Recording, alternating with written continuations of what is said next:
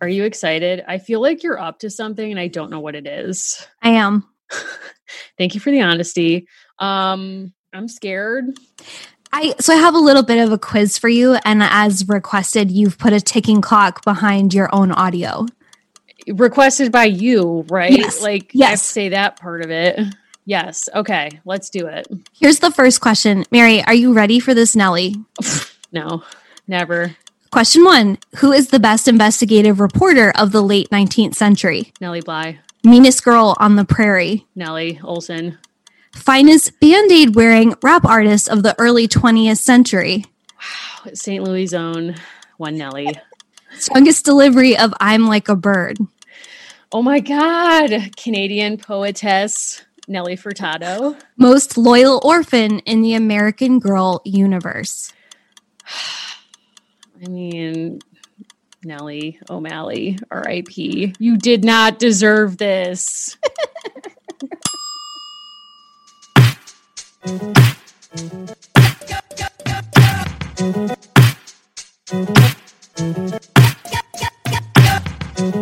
Ah, wow. Someday I'm just going to make you watch that music video after this because it is so bonkers. The trajectory of Nelly Furtado's career is like what's possible, slash, a cautionary tale about what happens when you come to the United States. Like she started off as a as an artist with her own voice, and then it was like, who are you? Like this is a person who's lost. I think Ashanti is to this show in 2019 as Nelly Furtado is to this show in late 2020 as Listen, of now. I, I, what I love to say to 2020 as a year, I'm like a bird. Allison's losing it. I want to fly away. That's it. Get me out of here. It's bad. She had to do a duet with T- Justin Timberlake, so like she she survived will that. not start this show. oh, I'm including all of this. It feels vital to me. Thank Okay. you. okay. Okay, let me get back into it. Welcome, everyone, to American Girls, the podcast. This is the show where we're reliving the American Girls series book by book. I'm Mary. I'm still Allison. You know, thank you for joining us for a really, truly unexpected, even to me, monologue on Nelly Furtado and her legacy, and for a discussion of what is truly one of the most bonkers books I've ever read. I'm so delighted to be here today to discuss Samantha Book 6. I didn't think we'd ever make it. I didn't Nope. I didn't think I would feel what I wanted to feel. I just want to also say to our listeners that I've been on a reflective journey. I was Wow. listening to some of our episodes. Samantha has brought out tones in me, inflections in me, a habit to say like. I don't know what she's done. I don't know if it's just there's this imaginary pink bow tied tight around my head with Samantha. She's made What me sort of? I don't know. She's made me giggly. I I won't apologize for it, but I You will shouldn't. say I've noticed it because I think there's such an element of unabashed discovery and strangeness to Samantha's stories and they are truly like done up in a figurative bow. Yes. I don't know. Because just when you think you have a handle on it, do you understand how her family is making ice cream? Well, don't get comfortable because we're going to an Adirondacks camp and recreating a death by drowning. Don't get comfortable. Don't get comfortable with anyone showing up. Don't get comfortable with people telling you they're not like the marriages that are happening completely out of our way. She's very mean, modern. Yeah, she actually kind of is very modern, except for the part where she's like signals that she's content with her three orphan friends being maids in her house. And then Uncle Gard's like, but they could be her sisters. And she's like, oh, oh, oh, yeah, okay. That sounds good. better. Thank you. Didn't know that was on the table. I don't know that we have the hours left in this year, which has already felt like quite a long year, to get into the mental profile of Gardner. We're never going to get there. I'll just say that. There's there's been some convenient i think actually val this book like we'll get into it in a second like she actually is where i'm at with him. Like she sees what i see if you don't if you know what i'm saying? Beep beep. And so this plot has been constructed with that in mind. So like for that like i honor val but Honestly, you know, wow. There were times when we have been reading other characters and we felt, you know, I, I will use Josefina as an example. Like we were so tight in her world, right? We truly were in her home. We were in her very small, very tight community. I look at the cast of characters, the guess who that's under Samantha's family and friends. Oh my And- god.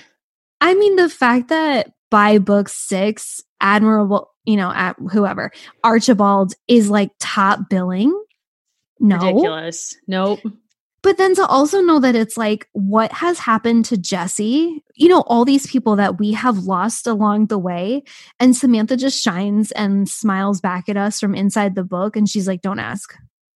I won't. I mean, don't ask. I I didn't have time to look this up, but I want to know what your Boyz II Men came out with. It's so hard to say goodbye to yesterday because I feel like Val was like, "Yeah, I don't know. I'm gonna like pull some people back from the dead. Like Nellie's gonna come back from nowhere. It's not really gonna make a ton of sense."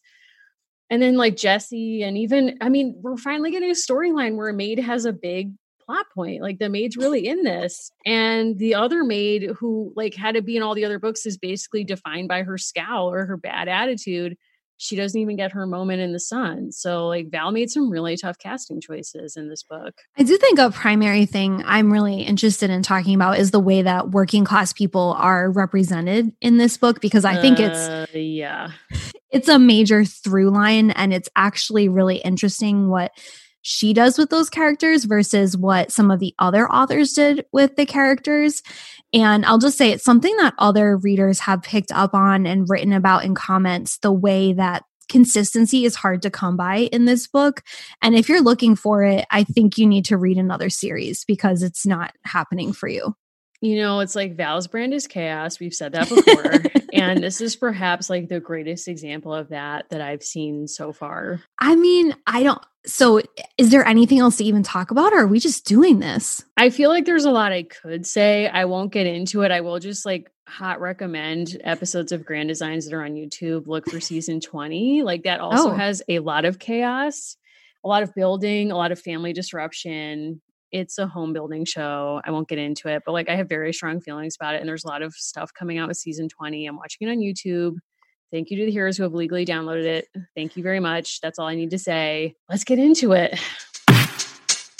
This episode is brought to you by Podcorn. Podcorn is a marketplace connecting podcasters to advertisers for native podcast sponsorships. What does that actually mean? Well, for our purposes, it means that we don't have to run ads on our show for products and services we don't believe in. We take this community really seriously, so we've in an ongoing way been trying to match with products that actually meet our mission and our values and are things that we're proud to support. So Podcorn has been a really wonderful service where we've been able to log on to their site and find a bunch of advertisers who want to work with us that we're excited to work with as well. If you're a creator and you're looking for brands that you might want to work with, Podcorn is a great option. They have a marketplace mission to give podcasters transparency, creative freedom, and control. And you never give up exclusive rights to your podcast. Click the link in our show notes to learn how to sign up and to learn more about Podcorn. That's right. So just head over to podcorn.com and get started today. So this time I have but one review for you, or sorry, not review, one overview for us to get into because it actually does a pretty good job of telling what goes on in this book. This book is finally younger than us. This book is from 1988, so it is not exactly our peer. And this book six is the Changes book. Times change for Samantha when she moves to New York City to live with Uncle Gard and Aunt Cornelia. They change for Nellie, Samantha's servant friend in Mount Bedford, too. But Nellie's changes aren't as happy as Samantha's. When her friend disappears, Samantha thinks Nellie has been lost forever. But after a long and scary search, Samantha finds Nellie and her sisters in a New York orphanage. The orphanage is not a good place, so the girls plan a daring escape. Wow. First note there's a character who's integral to this story, changed my life. Gertrude. I knew you were going to stand Gertrude. I stand Gertrude because she has to put up with all the shenanigans. So here's the thing Gertrude is really busy running this massive household for Gard and Cornelia, who you know are getting late night visitors who are not each other. So let's just double however many people you think live there. yes. Weren't you scared when Samantha says I could hear them murmuring. Like her Yes. bedroom is so close to theirs that she can hear them murmuring. And I was like, honestly, it doesn't feel right that she's so close to their bedroom because it's like they have private lives that are like not going to make sense outside of their house or like within it, just the standards of the time. And I just feel like she should not be put in that position.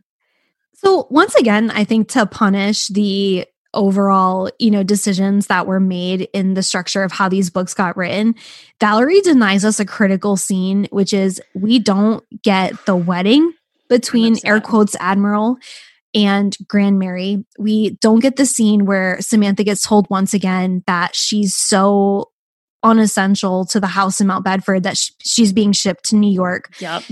And this is part of where there is a gap between Nellie and Samantha because Nellie is still working as a servant back in Mount Bedford and Samantha has moved on to New York, but she misses her.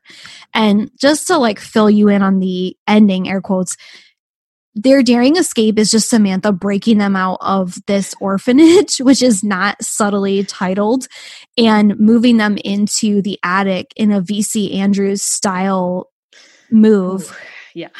And Gertrude figures out very quickly that Samantha is harboring multiple children in the attic. Yeah, but like also not quickly enough. Like No.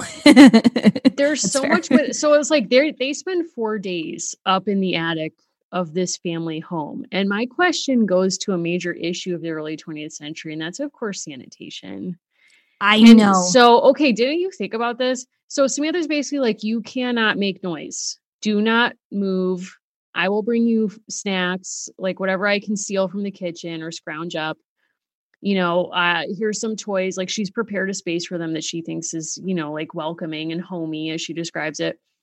So she's really done what she can.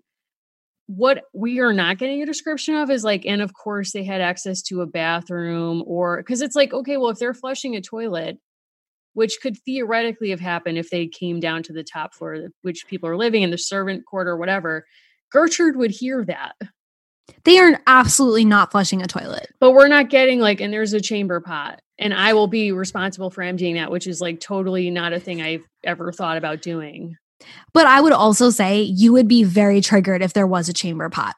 i would refuse to stay. I'll be like i'll take my chances on the train. Choo choo. Let's go. I'm not doing it. Bye. I will say the stakes are always incredibly high for Nellie in ways that are so insane unfair. And I feel like we do have to, you know, sanitation is key actually because we learn tragically that her parents have passed away from the flu. And we learn that she is then taken care of by Uncle Mike, who I have a lot, a lot. I have supplemental materials, I have articles. Mr. O'Malley, we will discuss. But in the meantime, she loses her parents to the flu, and then she and her sisters are really on their own. And I think something the book is smart and accurate about is the lack of safety net for them. yep Like the way that other families try to take care of them, but they are also already so overwhelmed. She ends up at the orphanage where she is, of course, treated poorly, and then Samantha is able to intervene. But I think, like, to me, the driving question that was so interesting is like, is Gertrude, who's miserable, what happens when you don't have a Samantha? Like, that seems to be the underlying argument. Like, if a rich Mm. person doesn't reach out that hand at that critical turning point, do you become a Gertrude who's miserable because she's trapped in a job she doesn't want? Nellie and her sisters are being trained to be Gertrudes at the orphanage.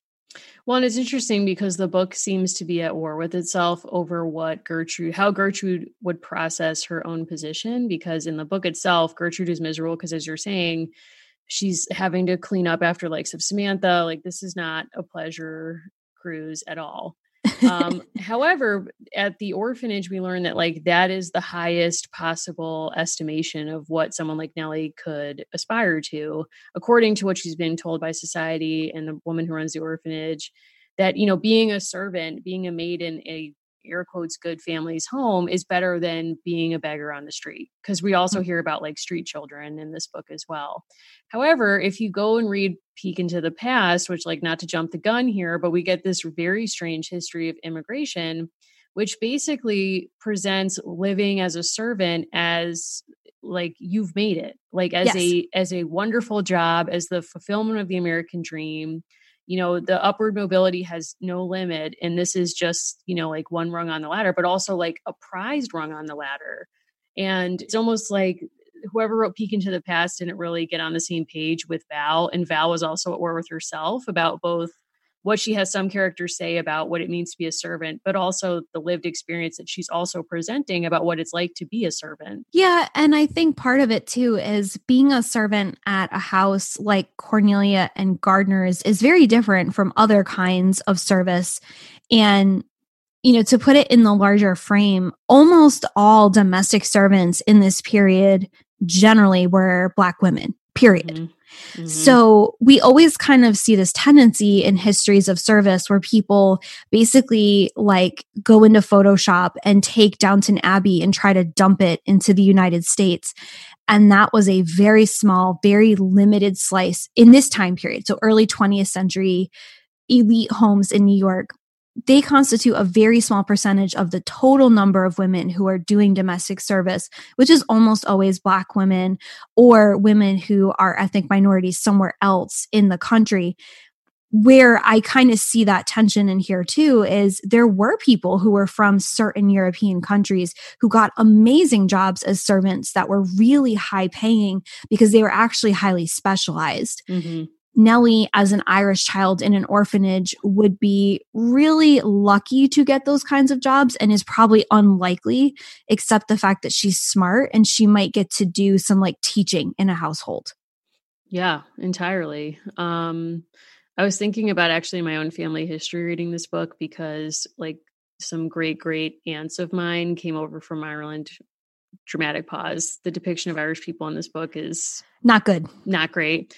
Um, but they were servants in a house um, in Hartford, Connecticut, and they listened in as the businessman who employed them would talk about what to do with money.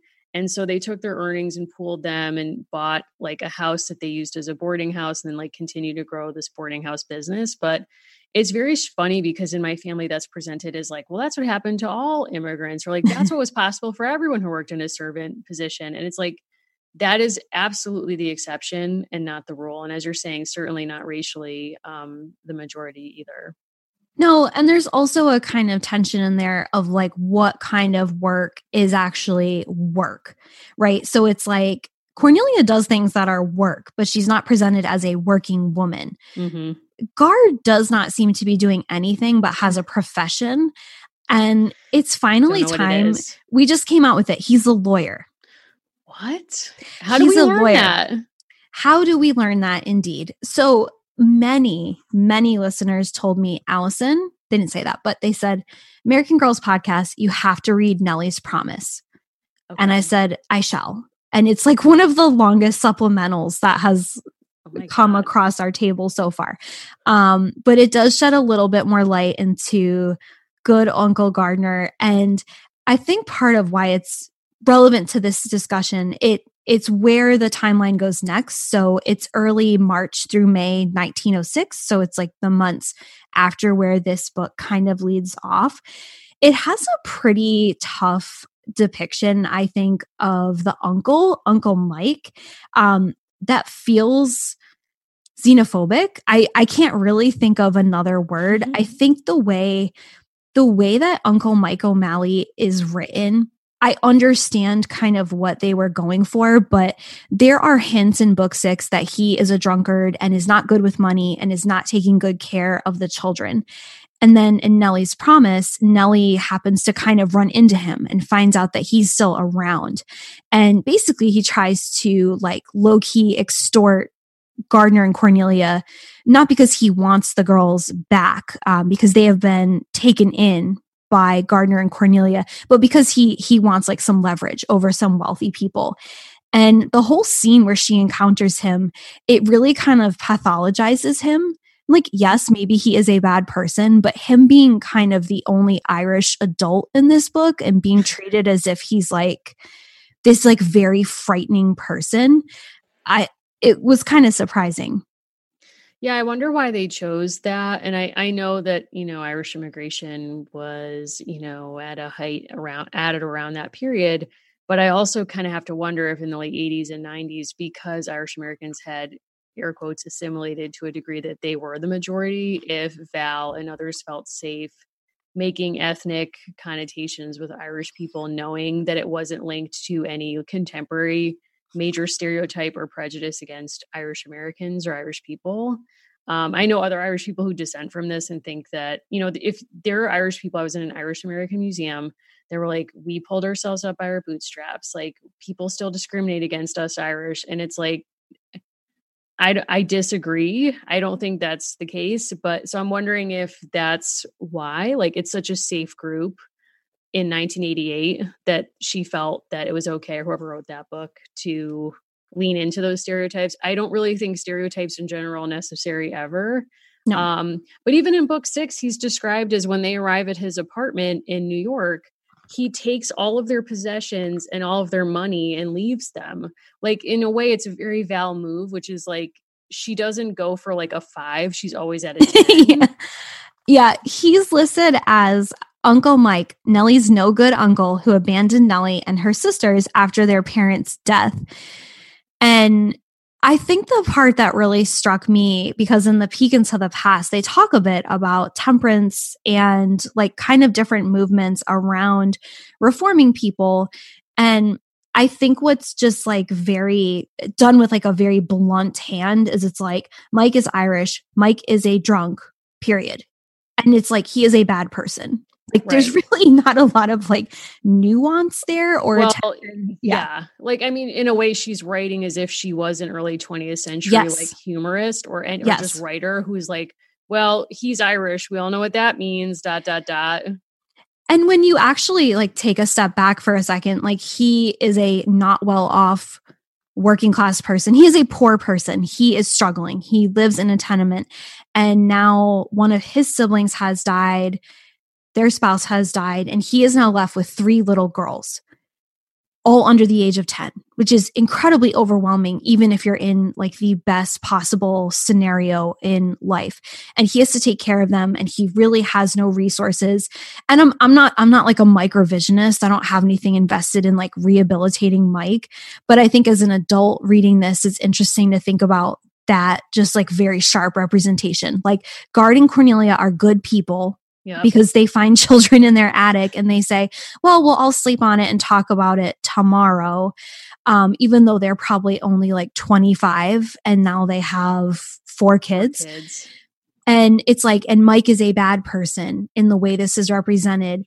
And I think maybe where we're zooming in on it is it gets at this thing which is there's a tendency in american culture of progressive reformers and people in charitable institutions to basically pathologize people who are poor and to yep. say that they don't deserve children can't take care of their children. And there is some evidence of like some bad deeds. Like he's not great to nellie at the same time. It's it's a very black and white representation in this book. Well i don't think it does any i wonder like now writers writing for children if they kind of think about preparing children for what emotional maturity is which is being able to hold two ideas about one thing at the same time. So saying you know mike sure did treat his nieces badly when they arrived by taking their money and abandoning them and mike was in a very high pressure like really stressful situation and i can have empathy for that instead it's like it feels like it does a disservice to the kids to presume that they can only process mm. this kind of you know stark binary storytelling um, you know it's also interesting to think too going back to what you said about how we see representation of workers in this book in terms of thinking about biography like what about a person's life do we get in these books? What parts of your life are we allowed to see or to know about? With Gertrude, we only see her at work. We only see her as like a crank, like she's, you know, in a terrible mood all the time. Like Cornelia, there's an opening scene in which Cornelia and Samantha are making Valentines and they're kind of making a mess. And Cornelia has ordered tea for Samantha, who's coming on a very cold day and Gertrude comes in and like literally has no surface to put it down on and sort of says, like, well, where am I supposed to put this? And Cornelia's like, oh, like I roll. Like Samantha will sit on the floor, just put it on her like footrest. And she's like, she's gonna sit on the floor because Gertrude's life is all about this kind of hierarchy in which she mm-hmm. finds herself. So in a way, like Cornelia rejecting that hierarchy and being like flip about it is is almost insulting to her. Yes. And then she adds insult to injury by handing her a jar of paper mache or like paper glue and is like, Can you whip up some more of this glue? Like we're making more Valentines. And Gertrude's like, What? It like her head must just be exploding. Like she and Grandmary actually seem like pairs. She Yes. seems to stand in for Grandmary in this book, who's on her honeymoon. Like, God bless. like, congrats, I guess. Um, I feel like she was off like filming her own version of whatever the Victorian version of Mamma Mia is in Greece. yes. Um, so it, it is weird. It's like with Cornelia and uh, Gard, we only see these like quirky, like they're so amorphous. It's like I don't, I can't pin anything down on them. Like I don't really know what their actions are like. I don't know what their behavior is. I really didn't know what his job was. But it's like he's the man who like sneaks candy into kids in the orphanage, and he's like always fun and has a surprise, or he's like something like fun to say yeah so it's like it, that's the privilege is like if you're a rich person we get to know about your personality which itself is like an emerging concept in this period but if you're a worker all we get to know is your work and how you feel about it So when you're talking about that relationship too, it reminds me of, you know, sometimes there's a value to formality because it allows people to understand better how something is working, right? Like yeah like sometimes there's a level of respect that comes with being a bit formal because you're trying to make sure that everyone knows how they need to behave. And I'm thinking of when we read Such a Fun Age a few months ago, which is about a relationship primarily between um, a black woman who's acting as a caretaker to a white woman's children and a book I just read a few weeks ago called Friends and Strangers, which is about um, a woman who moves from Brooklyn to a college town that is honestly like exactly like Mount Bedford and really forms this intense attachment to her babysitter, who's a young woman who goes to the local college. And both of those books, one deals more with kind of, um, race and racism between women but both of those books are about when people who employ someone cross boundaries and how the employee is trying to navigate those boundaries when the Mm. person in charge refuses to be formal in a way that's appropriate. There's a scene in Friends and Strangers where the woman who is a paid babysitter is asked to do something and the husband says, Oh, are, are we going to pay her for that? And the wife says, No, she's doing this as my friend.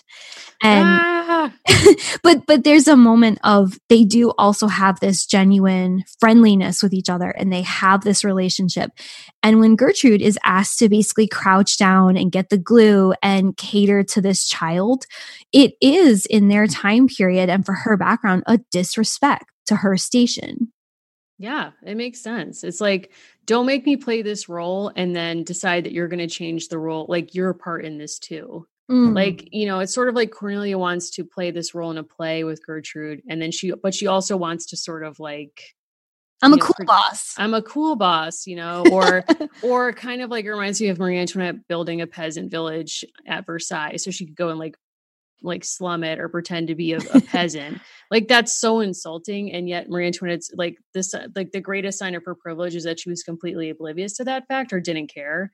And in a way like you can see that with a lot of rich people well now but also in a sense like in cornelia i don't think it's that over in this book um i think she's sort of oblivious to it. I think we're meant to think of her as just like a very maternal person who doesn't let sort of like ritual or societal expectations stop her from being a really strong like source of support and love for samantha and the same for Gard even though Gard has like secrets. Well, and that's also because they are designed, and you see it reinforced in A Peek into the Past that unlike other characters who go through a rather abrupt change, like Felicity with the set of events that happen in Williamsburg in that particular spring, the the kind of gist of what they're going for with Samantha living from 1904 to 1905 is generations rejecting traditions of previous people. Mm-hmm. And they do it through different ways, like Samantha refusing to wear the stockings, Cornelia speaking at the suffrage rally. And I think it's interesting that rather than have more confrontations or friction around that, Grandmary just kind of pulls the plug and leaves.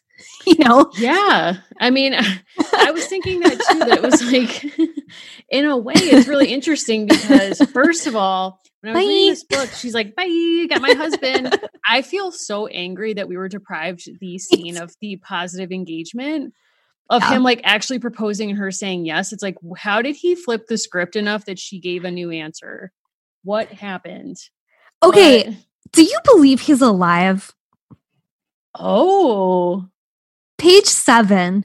I also love that there's cursive in this book because yes, I, I was just gonna say that. I had such a vision of child Allison feeling proud of herself and being like, oh, I also have good penmanship, just like Grandmary. So Grandmary writes from the yacht that she is luxuriating on. They are off of Greece. Sounds nice. And she says, Please give our love to your Uncle Gardner and Aunt Cornelia, ever your devoted Grandmary. And then in like a childish scrawl, very similar to Nellie's, suspiciously so, Ahoy, matey, what ho, XOXO, your admiral. If I've ever seen a fake greeting in my life, and then mm. you get comfortable, Belle does that. You get comfortable Yeah, she does that. with an aunt or an uncle, and then there's a paper trail always. Page eight. I'm sitting, I'm living my life. I'm trying to Sure. survive a pandemic. Yeah. I am, this is Nellie. Also, Nellie is so me. I'm fine, but I have news. The flu has been very bad here in Mount Bedford this winter. We all had it except Jenny. My mother and father died. I miss Excuse them me. so I know. I miss them so much. And then her employer, Mrs. Van Sicklen, says they are in heaven. And honestly, part of me felt this like real fear for Nellie. I'm making an assumption, but let's assume her family is Catholic.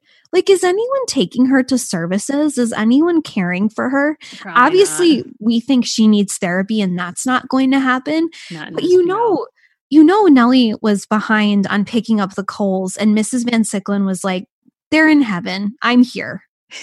But also the line that killed me was Mrs. Van Sicklen has been has been kind, but now we have to leave her house. now we must leave her house. I know. I was like, excuse me, what? She was like, she's been so amazing to us that she said she would drive us to the train. She does. She does. She does. She's like, she took us. She took us right to there. It's like someone falling ill and saying, um, you know, like this this bad partner like took me in the Uber. I found yet another shock. Page 17. Vincent Uh-oh. D'Onofrio makes a cameo as Uh-oh. street vendor. Oh my god. Oh yeah. Oh my god. I didn't notice that before. That's because you know what I like to think about him as younger Vincent. yeah, I know you do, but I'm I'm here for him for all times. I I did want to talk about something on page 18 and I did want to invoke our very good friend Dan whose wife Grace listens and also whose daughter. I just like to believe listens despite her age being under 2. um because what happens is Samantha goes looking for Nellie upon learning that she's been brought to New York and not being able to make contact. And I found it interesting kind of navigating new spaces in New York with Samantha. We've had fun times with her. We've had wild chases with the dog and all that stuff. And when she's kind of going through the neighborhood, there's a lot of words like rough, you know, like it's it's rough, it's darker, it's not what she's used to. And it kind of made me wonder about something our friend Dan talked about once, which was slumming. Hmm. So, Chad Heap's book, Slumming, is about mostly wealthier people going into different parts of New York City to have sexual experiences, to interact with people they would not normally interact with, and the ways basically that wealthier people invade poorer people's spaces to have a thrill or to have this kind of experience. And we had read that book up against a bunch of books about white flight. And it raised this question of whether there really is any way for people of such different social classes, such different backgrounds to interact in a way that isn't exploitative or in a way that doesn't leave both parties feeling, you know, still alienated from each other. And what's interesting is in this book, Nellie and Samantha really don't have much class tension. Nellie is so grateful. And then Nellie's promise actually does a really good job of Nellie feeling really uncomfortable with the hmm. fact that, like, once she's actually in this life, she understands that when she turns 18, like there's no trust fund. Like Nellie's promise is all about like her wanting to do right by her sisters and basically saying, I can't roll with you, Samantha. I need to be preparing for a job. Like this isn't fun and game. She's 11, by the way. like this isn't uh, so fun. Sad fun and games for me, but the seriousness with which she approaches life is at odds with Samantha in that book, which I think is really smart. And what ends up coming out of that book is she meets a teacher she admires and decides that she's going to be a teacher and that's like her way into the middle class but i think it's interesting that in the supplementals they get into that friction a lot more hmm. and is there any kind of reinforcement or kind of truth telling by Uncle Gard or Cornelia in these books about like, yeah, you're right. Samantha has a trust fund coming to her and her lineage. It's also like that piece too, right? That she yeah. has this sort of ancestry that she can point to and say, look, I'm of this world. I belong here. And when you think about marriage connections, when you think about like Alva Vanderbilt and uh, Mrs. Astor and all these people, like when they were considering marriages, it was like political um, unions between very families of a similar level. So like ancestry, bloodlines, like all of that really matters to these people. So that's another area too, where it's like even if she had the economic power behind her, even if she had a trust fund, she would never be Samantha's equal in the eyes of the world that she now finds herself in. No, and I think there's so many famous examples. I mean, one that comes to mind, and obviously it's not the same exact, when we read Jessica Simpson's memoir and the way that her friend basically ends up on her payroll. This also happened with Britney Spears. You know, Free people, of course, comrade Britney. Comrade. Uh, people are always trying to find ways, I think, who are more fortunate and care about other people to say, like, well, how do I kind of buoy this person? How do I bring this person up with me? But there's always a fundamental inequality built into the friendship. Like, it will always be known that the only reason Nellie leaves the orphanage is because she has Samantha's family to support her. And that's always going to be something that, even if it doesn't cause problems, like they both understand that no matter how good a friend Nellie is, and a lot of the supplementals deal with Nellie and, you know, instances of her being a good friend and Samantha being a good friend. One person has more power in that relationship. Cuz Samantha could could say I'm real sick of Jenny and Bridget and they're out. I mean, Gard is a good person. But Yeah, but I mean that was such a stunning moment to me at the end of the book, which is like so they're they've been living for four days in the attic gertrude blows the whistle on all of them because she hears them walking around and connects the dots when samantha is caught trying to take four cookies out of the cookie jar for like a yep. valentine's party she wants to throw for them and so then samantha's asked to explain herself by Gard and cornelia and she's like well you know they're training to be maids. Like they could stay here. They could be here as maids. And Gard's like, um, we were thinking they could be your sisters. And Smith is like, oh, like it's just a really weird moment on I think page 59. It's Cornelia who says, We don't need any more maids. Yes. Samantha's heart sank. But and then this part I was like, if you set this to horror music, but we do need more girls. I'd say we need three more girls in a variety of sizes tiny, ah. medium, and still not very big. Also, did you ever think you'd hear Uncle Gard say, but we need more girls here? Yes, only because I feel like he, in his own mind, is the ringleader of like a camp production. He's going to put on some uh, Broadway show, maybe a production of Annie coming soon to a parlor near you. I do feel like another thing that makes Samantha queer canon is this is chosen family. They have all chosen yes. each other. They have Well, yes, and that's what's so stunning is at the end of the book. this is what I wrote down too. The last line of this book, I'm the luckiest person in the world. At last, at last, I have a real family of my own. Now, if I was Uncle Gard and I'd be like, sorry, excuse us. Like, we've been here the whole time. But and Grandmary's like on a yacht, so like I understand like the shade at her, like she's working that out. But you're right, it is chosen family. I wrote that down too. Like this is this is major queer canon behavior. And I also think we are going to be talking a lot a lot about Hull House in our Patreon episode, but it is talked about at the very end of the book because Hull House as a kind of contrast to an orphanage. But it does raise an interesting question of Cornelia and, and Gard are basically running a settlement house. Like they yes. now have like a quasi workshop classroom on the top floor. We hope a bathroom. We hope. We, we hope. Know. We would love to see a floor plan. Thank you. But you know, if anyone has one. There's there's something interesting too about like the whole back end is kind of about like immigration, women, work, and then you know, like how much America changes. And someone on this editorial board must have insisted every single time, like, if I don't get an effing car or other random technology reference, I will flip out. Like someone was sitting with an Edison light bulb dangling yes. over their head saying, if you don't give me a Wright Brothers reference, yeah. I will delete your draft. And love it.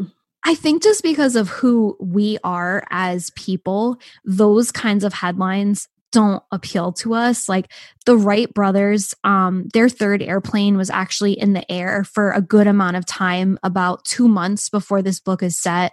Teddy Roosevelt is president. Like, we get it. The other thing that's kind of interesting to me is I started looking up visuals of New York City in this time, like winter 1905. And the famous photo of the Flatiron building we can post it is actually of that winter in 1905. Mm. And the reason I bring that up is portions of that photograph look so modern, right? Like that's obviously a stunning piece of modern urban architecture. But there's also carts and carriages with horses in the background of that mm. photo and you can kind of think of like Gard's, new york and then this old new york where animals are still pulling carts. We have vincent d'onofrio working as a peddler and solving crimes selling chestnuts.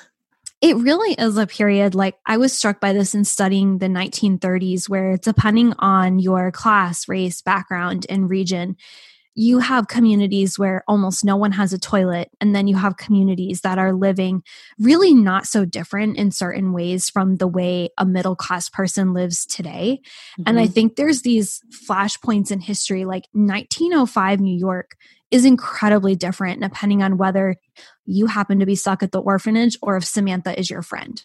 Yeah, and I think the scene that really brings that out is the telephone scene where in the oh, beginning yeah.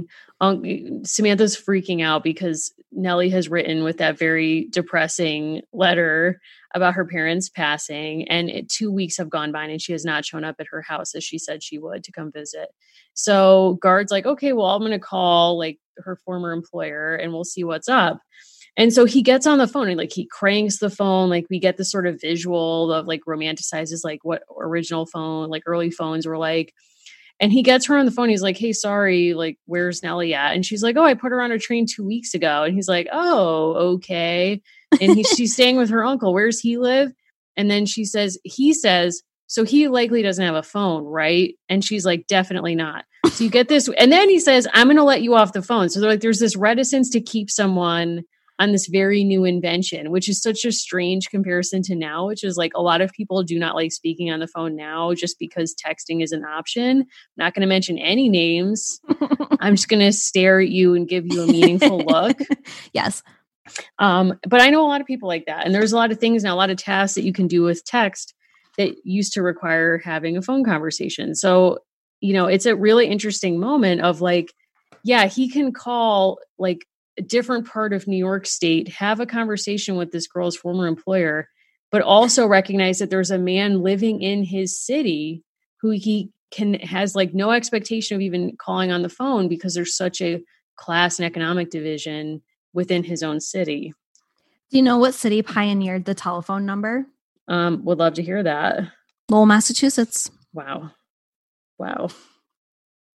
Um, I also love looking up medical journals when um, telephones were first developed and we're getting into people's homes, and there's all these diagnoses like I was made insane by the telephone. Or like there's women who are like, I'm hysterical. And it's I think it dates to like I have a tele I've had a telephone for five months. I, I think that's also something that is brought out in Perry Mason. And if you're not watching, Love one it. of the pieces of ammunition that's brought against a woman in the show is that she spends hours every night on the phone. And we were talking about sort of friendship culture off air recently. And I, out of nowhere, had this incredibly vivid memory of thinking about my mom when I was a kid and the way we had this phone that was mounted on the wall. It was like pale yellow and it had this insanely long cord. And thinking of how many times in my childhood I would think, okay, well, like, don't trip over the cord because the phone was in the kitchen and we adopted cordless really late and she would be like three rooms over with this yep. cord stretched across so yeah. much of the house and I think about the way people kind of say, oh, you know, people are obsessed with their phones, texting. You know, my mom and others would stay in touch with friends for hours on the phone. And this yeah. cord would be like all over our home in a way where the phone was a highly physical presence. Yeah, and and, and it's so generational as you're saying that there was a viral thing a couple weeks ago about I think on TikTok or something that Gen Z people, when they're trying to say I'm on the phone, they just put up a hand, like stop. That's how yes. I interpret it.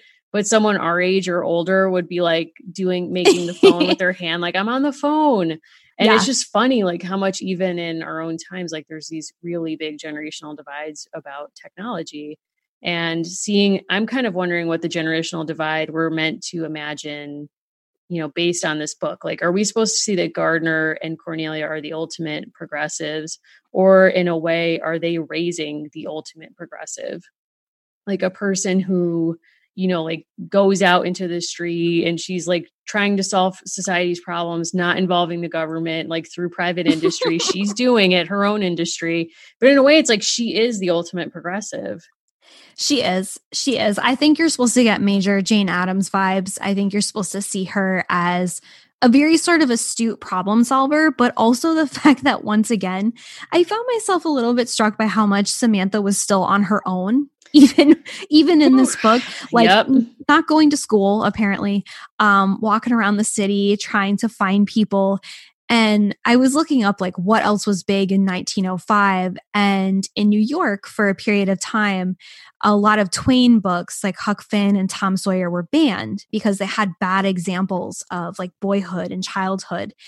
And I was thinking about how some of the pieces that were really popular in that time would have been books by Horatio Alger, right? And like mm-hmm cheap, cheap, cheap books that even kids would peddle in the streets where like kids kind of act up and they're walk like who like who knows what the kids are up to. And Samantha kind of has an element of that. She's just really well dressed. Yeah. Yeah. like, it reminds me of like, I mean, she's coming of age during sort of like the tail end of the popularity of dime novels or yes. like these really cheap books, as you're saying. And one of the great themes in these books is running away from home. And if you mm-hmm. look through newspaper searches, like I think we've talked about Chronicling America on the show before, it's a really awesome database where you can search scan newspapers going back hundreds of years.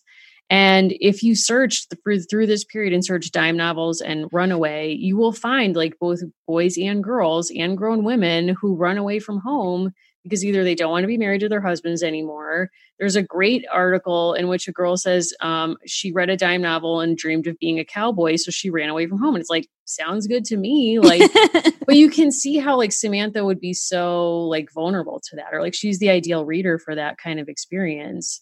So for her to suggest that Nellie and her sisters run away, it's like she likely didn't learn that experience from anyone in her life, but maybe she read that in a book. Yeah. And to think of how much, you know, we we like to think that the world just became global in the past 50 years, but you know, Nellie's parents being immigrants themselves and and probably still being very young even when they pass and have three children, it's like these are people who've already reinvented themselves a few times right? Mm-hmm. Like they would not have gone directly to Mount Bedford. They started in New York. We know that. Um, and I think there is something to like i feel like there's an undercurrent of this book like the only thing you have to fear is not fear but being poor yep. which is just so like which is just so american. And the way that the Peek into the Past deals with immigrants something i notice and i don't get my language perfect all the time obviously that doesn't need to be said. There's a passage that says you know most immigrants could not speak english and I think that is so how I know, like, I was socialized to think about immigration. And I try to challenge myself to phrase it completely differently to think about, like, you know, language spoken in household or to think of these as bilingual people and the way that people who speak English at home learning a second language is amazing. And then people who speak something other than English at home are are seen as less than, right? And like that's very much like the lesson in the back of this book. 100%. Yeah. I mean, it's it's interesting because the story they could have told from this period was like she befriends an immigrant who does not speak English, but as you're saying, like is not penalized by that. But in a way, they could have explored the story about how different immigration waves were treated differently. Like different groups were considered to like melt more easily than anyone than others into the melting pot and so on. But you know, yeah, it, it the peek into the past is not great in book six. No, and I think it does what a lot of them do, which is try to wrap up too many different threads. There's stuff about clothing, there's stuff about women in department stores, there's so many different angles. And yet, I don't want to shock you, but I have kind of a bombshell to drop, which I know I do Please. every single episode. so I got interested in how how prominent an issue the flu was in 1904 1905 and it, it wasn't particularly bad that year any more than other years until the teens. Typhoid mary is the next year. I actually only know that because i'm preparing a class on the history of disease so like i have them reading typhoid mary articles but i'm please say more. It's an important topic. So 1906 to 1907 largest typhoid fever epidemic breaks out, tracked to New York. Uh, Mary Mal- Mallon or Mallion? Mallon? I think Mallon. She spreads the virus. I'm reading from a source on epidemiology to 122 New Yorkers while she is cooking on an estate. It very much has orphanage vibes, like the same kind of institute that Nellie gets to break out of. Um, it's estimated 12,670 deaths in 1907, 13,000 deaths the year before. And her life story is pretty terrible. Like things go very bad for her. And it's not her fault. She's just a carrier who is forced to work because it's America. She's forced to work. She's also forced into testing. Like she was mm-hmm. basically hired as a cook for an, a family estate. She goes to this home a lot of the people in the family get sick with typhoid. She does not. She goes back with the family away from their vacation home. More people get sick. And everyone, at, a certain point, a public health official um, is able to trace it back to her. And he starts like hunting her down like she's a criminal and demanding that she submit herself to some very intimate tests and she doesn't want to do it. She can't conceptualize like being an asymptomatic carrier. And also she's her skill is being a cook. She's known right. as being an excellent cook. And so to tell her, you know, you are an asymptomatic character, all these people died because of you.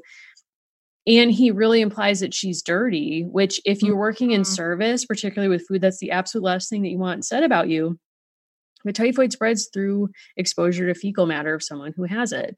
And so he basically says, like, you are not washing your hands correctly, you're spreading this um, through your cooking. He absolutely goes right at the heart of her self worth as an immigrant, as a per- working person who is in this period especially trained to prize cleanliness and hygiene, um, but also attacks her her way of caring for herself. She's not married. She doesn't have children who can support her and she ends up having to live on a on an island in a hospital for the remainder of her life. Now, in the interim, she at one point goes AWOL and starts living under an assumed identity, which I also find fascinating.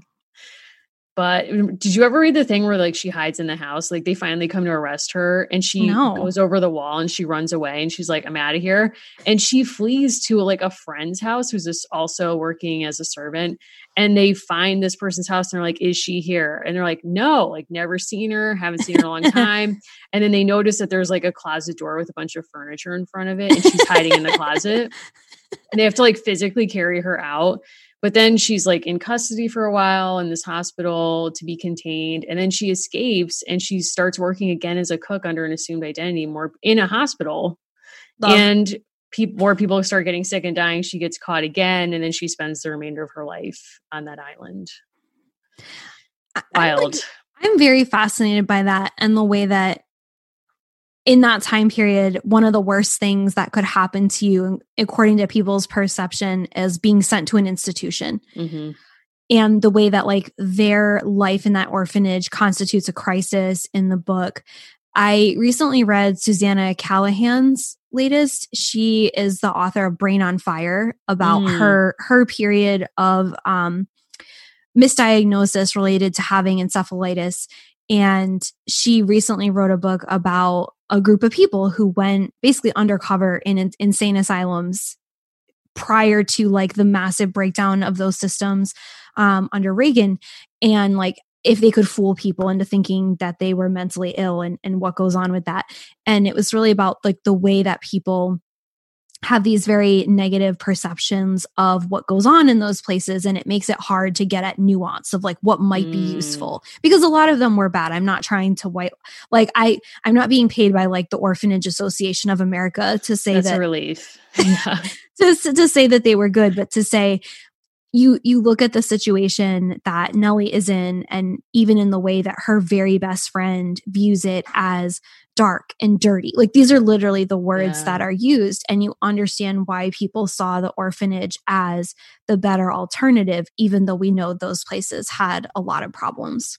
Yeah, well, I mean, before I say something about the orph- the whole orphan piece of this book, like um, I noticed today on Twitter that today is Macaulay Culkin's 40th birthday. Wow. And I only bring that up because one of the I think foundational quotes from a movie that I actually do use when I have to teach medicine is that in Home Alone, um, his brother says, Kevin, you're such a disease. Yes. And yeah. it's an insult that like makes you laugh in the moment. But actually, when you think about the history of disease, I think it's very helpful because in a lot of periods, one group, often people in power, will map medical issues, all kinds of things on another group of people or persons as the source of quote disease, but also medical disease or illness. So typhoid Mary is interesting because she's just one person to whom this happens. But of course, we yeah. can see entire groups who get denigrated in this way as like a type, as a um, you know, as a pathology, as, as a source of disease. And then what is the cure and who gets to decide what that is? Which sounds like really interesting issue brought up in that book that you just read. But it's interesting too with the book with um, the way that orphans are discussed because we haven't talked about the orphan train, which oh, gets boy. referenced. but in large part, the orphan train idea, and correct me if I'm wrong, was that by bringing orphans from New York to the Midwest and elsewhere and placing them with families, it privileges that health or safety for these children would exist at a greater rate if they lived in within a system of a family rather than an institution.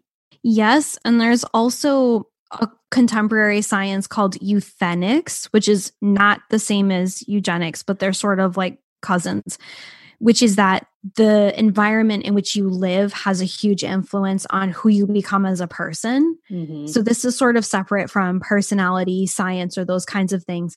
But part of the notion of bringing youth out to different and often rural environments from urban environments was that they would literally be better people for having switched where they grow up.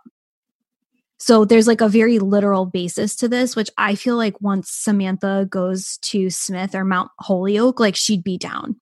Yeah. And there's elements of it that actually have not really left our culture.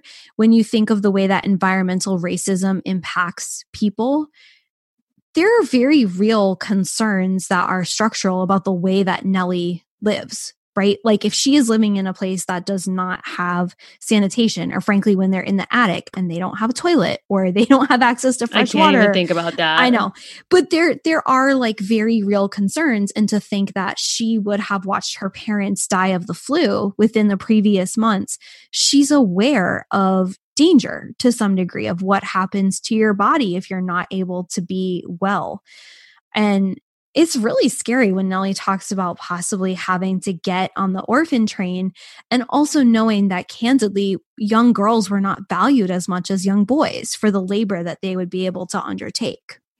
Man, it's it's rough going. Wasn't Nellie Oleson, didn't they adopt like a, a mini Nellie? Yes. In the later years of the show, it's like you can sort of imagine like maybe she hopped off the orphan train there's and there's a lot of adoption in in that show. Yeah, a lot of it.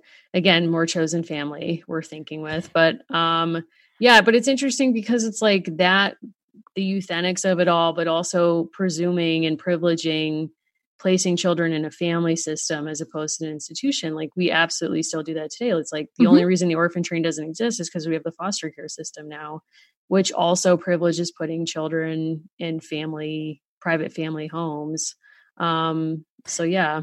I mean, I saw a story on Twitter last week of a young boy who was not being adopted out of the foster care system and then the local news ran a story that was particularly resonant with people. And then he had something like 12,000 offers. Mm-hmm. And I mean, it's very easy to criticize people a hundred years ago who put ads about children in the newspaper. This is not any different. Definitely not. Because there's this foster system that exists outside of many people's experience. And then basically it's an advertisement for kids. I'll post a link to this. There is some really interesting things through New York Historical Society about how to research orphan trains and how to do genealogy that I was reading through that I think people might enjoy. Mm. And I'll just say also, if you want to understand better, maybe why the back of the Peek into the Past was written how it was and some richer history about women and work. Alice Kessler Harris is like the queen of that aspect of it. Um, she wrote a history of wage earning women, and she does obviously an amazing job at looking at the nuances of when and how women earn wages. Um, so I would rely on that more than the peek on the past if you are an adult listener. Or I also think it's worth sitting with Anne of Green Gables oh boy. after this. I mean, I'm just saying the reason she was a disappointment when she arrived because Matthew believed that they were getting a boy orphan who could help him around the farm. And Anne had to convince them to keep her as a girl. Love. Just saying. Now, like by way of conclusion, perhaps, because we are not done with Samantha. Not remotely. Abigail on Goodreads says Gardner and Cornelia Edwards are the ultimate power couple. True or false? Um, with each other? Yes. yes. I I don't know. I mean, I think they're like sweet friends. I think they're yeah, like they're really nice roommates, probably. Yeah. Robin says Samantha's saga closes with a bang. I agree. Not for not for those two, but I think in a more amorphous sense. I agree. Like I wouldn't say a singular bang. I think it's like a fireworks display. yes. Now, we have a lot to say about, you know, as you would say, the Miss Frouchy of it all. Yeah. How are we going to engage orphan culture next? We are taking ourselves to what we both believe is a foundational text, both to this history also to the creation of this series we believe it came out in 1982 i think it did inspire our girl val tripp with some of her plot points. We will be doing a watch along on our patreon to the original annie musical. Yes. Coming up on a date tbd we're going to post it on our socials and we'll talk about it. But tragically you can't just watch this for free on a streaming service question mark. You have to rent it on amazon for 2.99 and you know if there's other some other ways of watching it you can like put that together for yourself but we will be watching it on amazon. We're going to rent it. So we will announce when that's going to happen and then you can join us um, for on our discord channel and we will watch annie. Honestly i don't even know like i have to prepare myself. There has been some events happening in the life of carol burnett who is a queen that mirror the events of this book. Allison's losing it. Allison she's just had to adopt her own grandson who's an orphan sort of. I, I will I'll say save it for the pod. Like we're on the pod, but I'll just we we do also want you to get your popcorn ready because on our next main episode we are watching the Samantha movie. I'm not emotionally prepared for that. Like I don't know what kind of like self-work I need to do to get to that headspace. No. Like maybe I should watch something totally insane so that when I see this movie, it will be within like the bandwidth that I can handle. I don't really know, but I'm very excited to see this movie. And Mary, there's also something you want people to send you, something you're compiling. Yeah. So at the beginning of the episode, you said that you've been listening to the past episodes and you hear yourself saying like, and you don't know what Samantha's doing to you. And my initial thought was like, that reminded me of Kathleen Hanna saying the riot riot grrrl queen that she was denigrated because she said like and spoke like a valley girl and she purposely did not abandon that because that was her true self and she was speaking back to misogynist culture that judges intelligence in a very narrow way. However riot grrrl makes me think of zine culture. Wait for it. I am making an uncle Gard zine.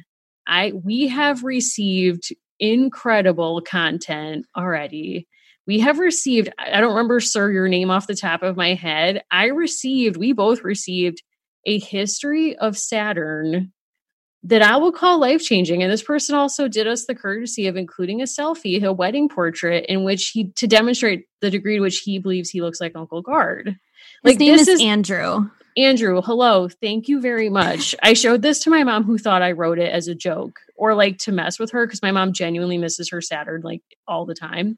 Alan's rolling Allison's rolling her eyes. You don't get it. You were not part of the Saturn family. That's fine. We are doing the zine. Yes, yes, we are.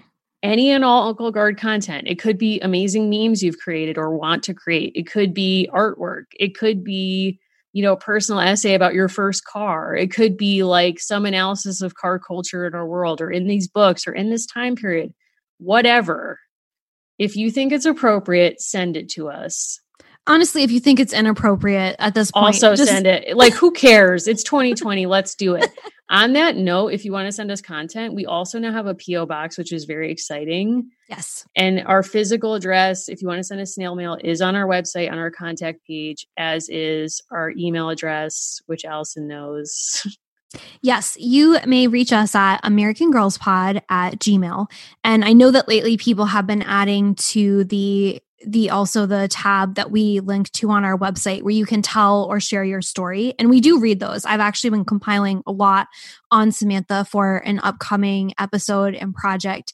And you may also reach out to us on twitter where we are a girls pod and instagram american girls podcast um, where we post many things. And we do also have a facebook page and last but not least, we have a website with wonderful maintenance from Elizabeth, who is interning with us until her school starts again, uh, but who has done a truly wonderful job with our links.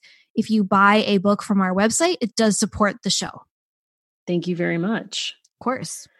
So, Allison, you know, if people want to get in touch with you to prepare you to watch Annie or the Samantha film or share all kinds of Vincent D'Onofrio trivia with you, how can they get in touch? You can see photos of my cat at Allison Horrocks, and you can read what I write on Twitter, where someone revealed at Allison Horrocks that they had reversed our voice and faces.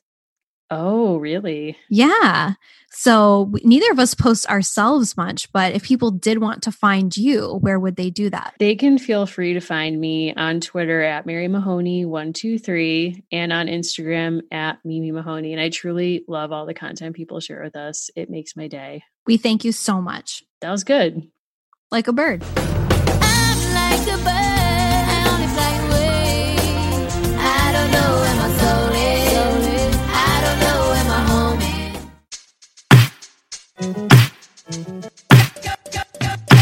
Thank you.